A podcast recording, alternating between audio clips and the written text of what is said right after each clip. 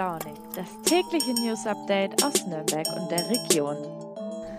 Hallo und herzlich willkommen zu Früh und Launig am Dienstag, den 15. März. Schön, dass ihr wieder dabei seid. Sagt mal, geht es euch in letzter Zeit auch so, dass ihr dauernd und überall Stromschläge bekommt? Mir geht's auf jeden Fall so und neulich hat es ungelogen so einen hellen kleinen Blitz gegeben, als ich an die Autotür gefasst habe. Überrascht habe ich jetzt festgestellt auf unserer Homepage nn.de, dass ich nicht die Einzige bin, sondern es vielen Menschen gerade so geht. In dem Artikel stand, dass das tatsächlich an dem sehr trockenen und kalten Wetter liegt, das wir in den letzten Wochen hatten. Denn normalerweise gleichen sich positive und negative Ladungen aus, aber bei sehr trockener Luft findet eben dieser Ausgleich nicht statt und wir bekommen eine gewischt. Verrückt, oder? Aber jetzt erstmal zur Themenübersicht für heute. Start der Impfpflicht in einigen Einrichtungen. Ukraines Präsident Zelensky war in Franken. Und das Filmfestival Türkei Deutschland läuft aktuell in Nürnberg. Viele Corona-Beschränkungen sollen ja jetzt bald aufgehoben werden. Ab morgen tritt allerdings erstmal noch eine neue Regelung in Kraft. Und zwar die Impfpflicht für Menschen, die in der Pflege oder im Gesundheitswesen arbeiten durch die ganzen Nachrichten in letzter Zeit ist Corona immer so ein bisschen in den Hintergrund gerückt. Aber die Inzidenzen zeigen, dass das Virus immer noch mitten unter uns ist und sich ja deswegen eben so viele Menschen wie möglich impfen lassen sollten, um den schweren Verlauf der Krankheit zu verhindern und so das System nicht zu gefährden. Die Impfpflicht kommt also ab morgen, nicht allgemein, aber für bestimmte Einrichtungen und wird von den Bundesländern unterschiedlich umgesetzt. In Bayern soll so eine Stufenregelung gelten. Das sieht dann in etwa so aus, dass die Einrichtungen dem Gesundheitsamt melden sollen, welche von ihren Mitarbeiterinnen und Mitarbeitern noch ungeimpft sind und noch nicht genesen. Und dann setzt sich das Gesundheitsamt mit den Leuten in Verbindung, fordert sie auf, zu einem Beratungstermin zu gehen, um sich impfen zu lassen. Nach der Beratung fordert dann das Gesundheitsamt den Impfstatus. Wenn man dann sich immer noch nicht geimpft hat und auch in der Zwischenzeit nicht genesen ist, dann kann das Gesundheitsamt tatsächlich mit einem Bußgeld drohen. Das soll so bis zu 2500 Euro dann kosten. Und als letzte Option halten sie sich sogar ein Betretungsverbot offen. Also dass dann nicht geimpfte und nicht genesene Personen nicht mehr in ihre Einrichtungen rein dürfen, um dort zu arbeiten. Jetzt denkt ihr euch sicher, wie soll das Gesundheitsamt diesen ganzen Bürokratieakt denn umsetzen? Bayerns Gesundheitsminister Holitschek hat versprochen, sich dafür ein Verfahren zu überlegen, das das Ganze beschleunigen soll. Ob ihm das gelingen wird, werden wir dann sehen. In den sozialen Medien wird er als Held gefeiert. Erst heute habe ich wieder einen Tweet gelesen, in dem jemand erzählt hat, dass er sein neugeborenes Kind nach ihm benannt hat. Es geht um Zelensky. Der Präsident der Ukraine ist aktuell ständig im Fernsehen und bekommt viel Unterstützung aus der ganzen Welt. Mein Kollege Hans Böller war zu Besuch in der israelitischen Kultusgemeinde in Nürnberg. Und dort hat er jemanden getroffen, der Wladimir Zelensky tatsächlich persönlich kennt. Bei dem Gespräch kam sogar heraus, dass der ukrainische Präsident vor ungefähr zehn Jahren zu Besuch in Nürnberg und Fürth war. Aber aus welchem Grund erratet ihr nie. Aber erstmal von vorne. Manche fragen sich jetzt wahrscheinlich, was die israelitische Kultusgemeinde in Nürnberg mit der Ukraine zu tun hat. Hans, kannst du uns kurz erklären, welche Verbindung zwischen dieser Gemeinde und der Ukraine besteht?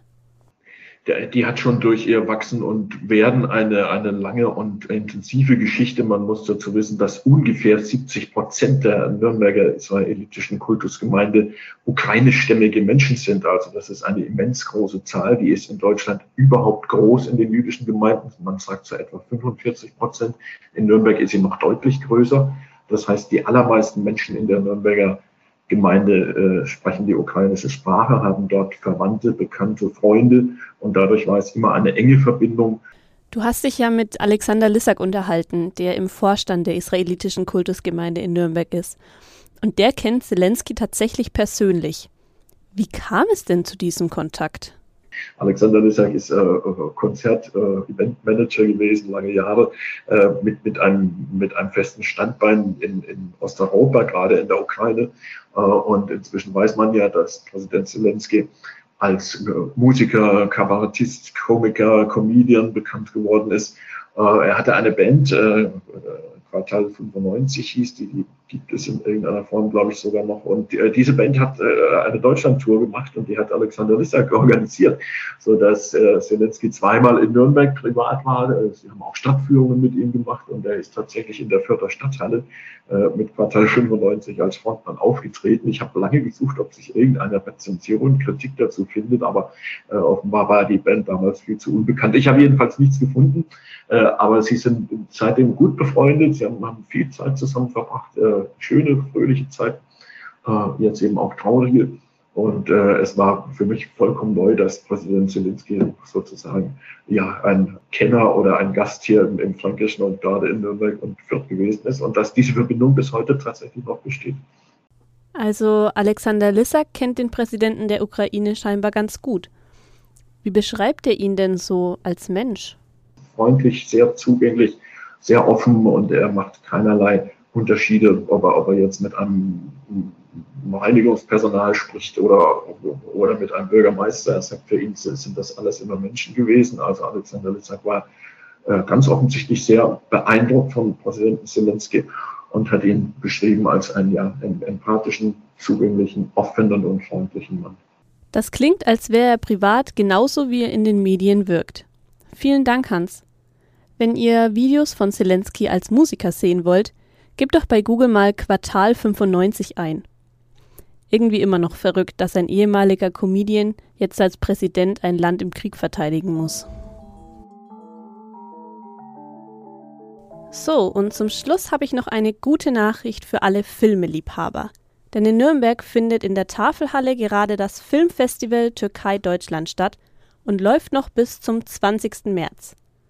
Seit Beginn der Corona-Pandemie findet es dieses Jahr zum ersten Mal wieder fast wie gewohnt statt und hat viele gute Filme für die Besucher dabei.